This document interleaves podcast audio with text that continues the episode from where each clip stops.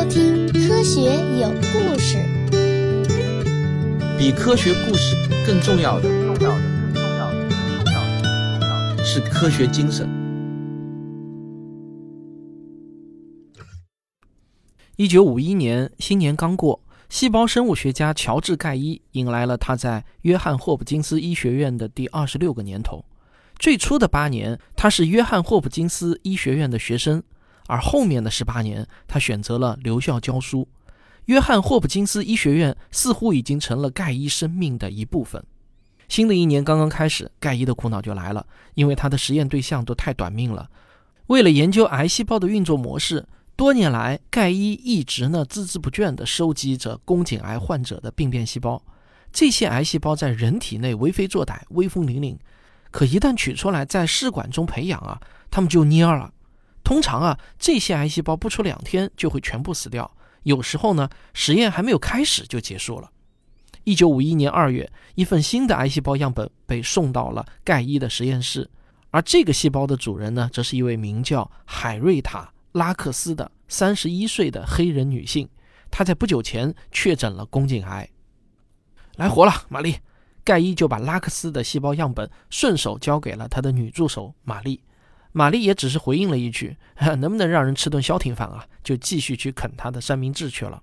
玛丽啊是个负责任的助手，她之所以用这样的态度对待癌细胞样本，是因为无论她多么小心翼翼地对待这些癌细胞，这些可怜的小家伙啊都会在几天内陆续死掉。玛丽实在是有些麻木了，但玛丽不知道的是，她手边这份癌细胞的样本将会彻底改变医学研究的大格局。收到样本的第二天。玛丽正在例行公事给操作间消毒，她惊讶地发现这份新来的样本在底部边缘长出了一圈像煎鸡蛋白一样的东西，这是细胞生长的迹象。不过啊，玛丽也没太当回事儿，因为确实有些细胞在刚来实验室的时候啊会苟延残喘几天，但用不了多久还是会死掉。又过了一天，玛丽就彻底惊呆了。因为这些癌细胞哪里是苟延残喘啊，简直就是生机盎然，细胞的数量竟然隔天就翻倍了。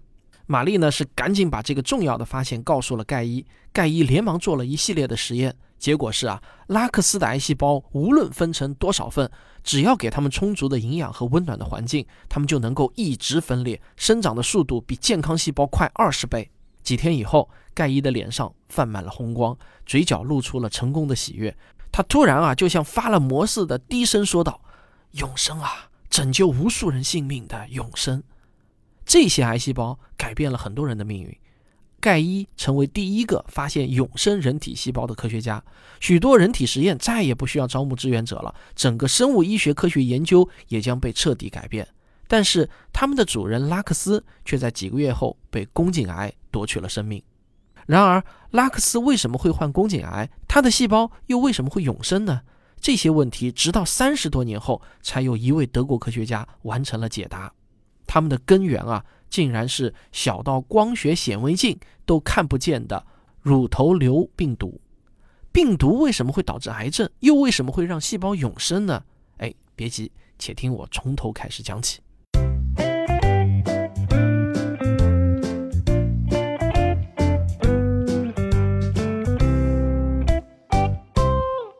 一八二九年，有人声称在美国怀俄明州看到了一种长着鹿角的兔子。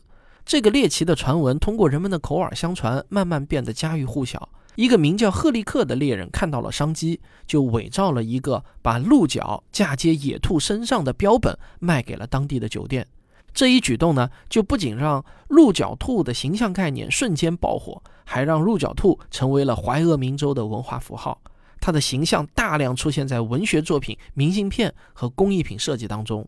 其实啊，这个鹿角兔的故事啊，也并非完全杜撰。现实生活中，有一些兔子的头上真的会长出像鹿角一样的肿块。它们头上的角虽然远不如真的鹿角那样对称，但是颜色和质地确实呢与鹿角有几分相似。二十世纪三十年代。美国洛克菲勒大学的科学家肖普对一只头上长着角的野兔进行了实验。他把兔子的角磨碎，并用陶瓷进行过滤。这种特殊结构的陶瓷中就有极其微小的细孔，只有体积小到病毒般大小啊才能通过。接着，肖普将过滤后的液体涂抹在了健康的兔子头上。不久以后啊，神奇的事情发生了，原本健康的兔子头上竟然也长出了角。这说明啊，兔子脚上的病毒会感染健康的兔子，让健康的兔子也长出脚来。为了进一步验证这些病毒的作用，肖普的同事劳斯还将含有病毒的液体注射进了兔子的体内。这次啊，兔子倒是没有长出脚来，但是它们的身体里却长出了肿瘤。科学家们因此受到了启发，果然在许多动物身上都找到了这种奇怪的肿块。那么，这些让动物们长脚甚至得癌症的病毒到底是何方神圣呢？它们其实就是病毒中的一个大家族——乳头瘤病毒。一类直径大约五十纳米的双链 DNA 病毒，这种病毒不仅会感染人、兔子等哺乳动物，一些鸟类和两栖动物也不能幸免。它们可能在三亿多年前就已经侵入到了我们祖先的身体。每种特定的乳头瘤病毒通常只会感染一种或几种亲缘关系比较接近的动物。咱们刚才提到的让兔子头上长角的病毒呢，就是绵尾兔乳头瘤病毒。这种病毒啊，一般认为只会感染兔子，但还有一类专门感染人类的乳头瘤病毒，就是叫人乳头瘤病毒，简称为 HPV。HPV 主要通过细小的伤口进入到人体，感染皮肤和黏膜中的表皮细胞。HPV 在人群中非常常见，据估计啊，百分之八十的人都会在一生中的某个时刻不知不觉地感染某种人乳头瘤病毒。主要原因在于啊。HPV 是一种非常狡猾的病毒，有着特殊的感染与传播策略。首先啊，他们的攻击目标是免疫系统不太关心的区域，也就是上皮细胞，这样啊就能够大大降低他们被免疫系统杀死的概率。HPV 的入侵方式相对比较温柔，新冠病毒等一旦进入到人体啊，就会大肆劫持细胞，疯狂地复制自己，最终呢，宿主细胞会被撑破而死亡。但这个 HPV 则不同啊，它们进入细胞后，并不急于完成个体的复制，而是假扮成宿主细胞的遗传物质，在宿主细胞分裂的同时，也完成了自身的复制。HPV 的传播机制呢，主要是接触传播。人类作为一种群居物种，肢体接触是促进亲密关系的重要方式，也是传宗接代的唯一途径。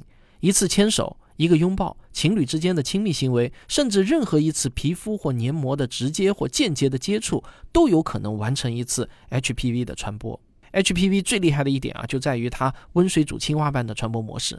在大多数的 HPV 感染案例中，病毒与人体往往呢是和谐共处的。人类的表皮细胞可以分为五层，最内层是终身处于分裂状态的基底层细胞。最外层则是由完全角化的死亡细胞组成的角质层细胞，基底层细胞不断分裂增殖，成为新细胞，并一层一层向外移动。在此过程中，它们的大小、形态和功能都会发生变化，先后形成了表皮的各层。最外的角质层细胞会不断的脱落，表皮细胞就是在这样的新陈代谢中周而复始的。HPV 与表皮细胞更新脱落的过程密切相关。它们进入人体以后，会直奔基底层细胞，从此呢，就像赶上了一架快速列车。在基底层细胞快速分裂的同时，HPV 也能不断的复制自己，并一层一层向外移动。当受感染的细胞成为最外侧细胞时，HPV 会指挥细胞加速生产更多的病毒，并导致细胞破裂，释放出大量的病毒颗粒，通过接触传播，感染新的宿主。在感染人体的过程中呢，HPV 以表皮细胞作为工厂和跳板，不断在不同的个体之间进行传播。被感染的细胞快速分裂、快速死去并离开体内，并不会带来太多的伤害。他们就这样静悄悄地感染、静悄悄地传播、静悄悄地离去，大多数情况下也不会造成健康问题。这种微妙的平衡，就让 HPV 很难像天花病毒那样被人类彻底消灭。在感染 HPV 后，人体强大的免疫系统约有百分之九十的几率在两年内可以把这些异物清除出体内，不需要任何药物的帮助。很多感染过 HPV 的人一生都不知道自己啊曾经是病毒携带者。有一些特定的 HPV，比如 HPV- 杠五，它可能会导致终身感染，但是呢却又不会出现任何的症状。但是 HPV 病毒真的是那么温和吗？有没有例外呢？人类对 HPV 的认知很快就要出现了反转。咱们先上个小广告，广告之后见。我的新书《文明的火种》，人人都可以像科学家一样思考，已经在各大网络书店全面上市了。这是我过去几年中所有阐述科学精神和科学思维的文章精选集。有些话，如果你自己无法开口对亲朋好友说，就可以赠送我这本书，你懂的。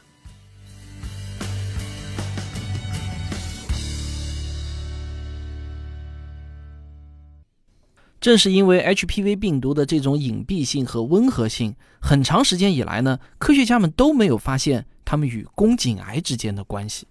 宫颈癌是女性第二常见的恶性肿瘤，发病率仅次于乳腺癌。根据世界卫生组织国际癌症研究机构的数据，2020年全球范围内有60万宫颈癌发病病例，34万人死于宫颈癌。早在18世纪的50到60年代，就有科学家做过统计，统计发现啊。修女患上宫颈癌的几率比妓女要低得多。普遍来说，女性的性伴侣数量越少，患病率也就越低。因此，科学家们猜测宫颈癌应当与一种生殖系统传染疾病相关。这个猜测虽然不符合人们对癌症的传统认知，但它无疑是具有开创性的。它让人们对宫颈癌的研究工作走上了正轨。最先受到怀疑的是二型单纯疱疹病毒 HSV-2。这是一种几乎完全通过性行为进行传播的病毒，它会造成生殖器和肛门部位的感染，出现水泡、溃疡等症状。一些小样本的统计学研究也确实支持了很多宫颈癌患者都曾经感染过二型疱疹病毒的结论。德国病毒学家哈拉尔德·楚尔豪森也是关注宫颈癌病因研究的科学家之一。他觉得统计学数据还不足以对这个问题下定论。他设计了专门的实验，想要验证二型疱疹病毒与宫颈癌之间的因果关系。豪森的思路是啊，如果宫颈癌与病毒高度相关，那引起癌变的原因很有可能啊，就是病毒把自身的基因整合到了人体细胞的基因组中，所以细胞才会不受身体的控制产生病变。所以啊，如果宫颈癌当真是由二型单纯疱疹病毒引起的，那患者的宫颈肿瘤样本中就一定会找到二型疱疹病毒的 DNA。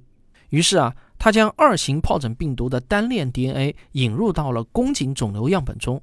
如果二型疱疹病毒已经存在于肿瘤样本中，那么这条单链将会与样本中的另一半结合。经过多轮多次的实验，结果很遗憾，宫颈肿瘤样本中没有检测到二型疱疹病毒的 DNA。宫颈癌的元凶另有其人。但实验的失败并没有让楚尔豪森灰心，毕竟啊，可以通过性传播的病毒还有很多种。通过查阅大量医疗报告，他发现许多案例中患者的生殖器肉瘤会转化成为宫颈癌。当时啊，已经能够确认生殖器肉瘤是由 HPV，也就是人乳头瘤病毒引起的。那导致宫颈癌的元凶会不会就是 HPV 呢？此外，上世纪三十年代，美国病毒学家理查德·肖普的研究成果也引起了豪森的注意。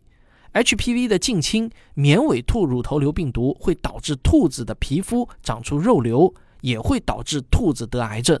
综合以上事实啊，HPV 的嫌疑确实很大。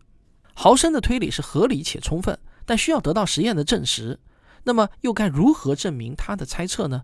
豪森的验证方法是先从生殖器肉瘤中寻找特定的 HPV 病毒，然后在宫颈癌样本中寻找与这种病毒 DNA 的蛛丝马迹。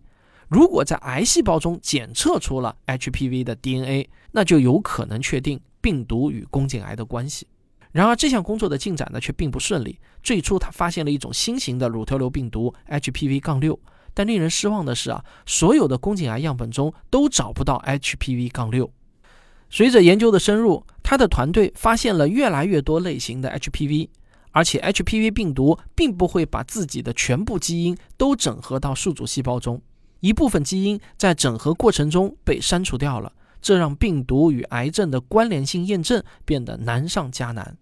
随着实验的深入，豪森团队虽然没有找到那种特定的能够引发宫颈癌的 HPV 病毒，但是他们发现的新的病毒亚型变得越来越多。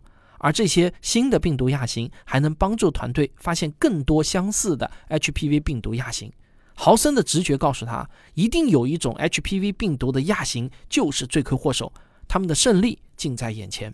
经过大量的排查和反复的试错，豪生团队终于明确地得出结论：有两种类型的 HPV 与宫颈癌关系密切，它们分别是在宫颈癌细胞中占比百分之五十的 HPV 杠十六和占比百分之二十的 HPV 杠十八。豪生的研究就为科学界打开了一扇天窗，在随后的十多年中啊，又有几种与宫颈癌高度相关的 HPV 病毒被发现，而被科学家们发现的 HPV 的病毒种类也增加到了两百多种。一九九九年，英国癌症研究科学家朱利安·佩多教授等人对大量宫颈癌样本进行了细致的研究，结果发现百分之九十九点七的宫颈癌样本中都含有 HPV 病毒。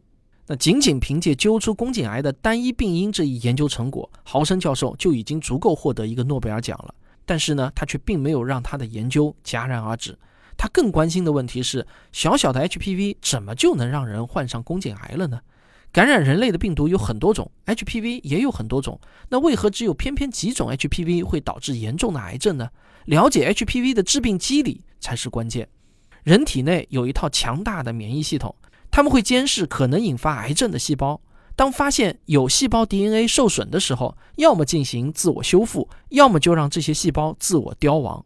端粒也能够控制癌细胞的生长繁殖，它会随着细胞分裂次数增加而缩短，一旦消耗殆尽，细胞便会凋亡。然而，豪生教授通过进一步的研究发现，部分 HPV 的一六和一七这两个基因会影响免疫系统的正常运转。它们进入受感染的细胞后，会与细胞的遗传物质结合，所产生的蛋白质会干扰抗癌蛋白的正常功能，增加端粒酶的活性。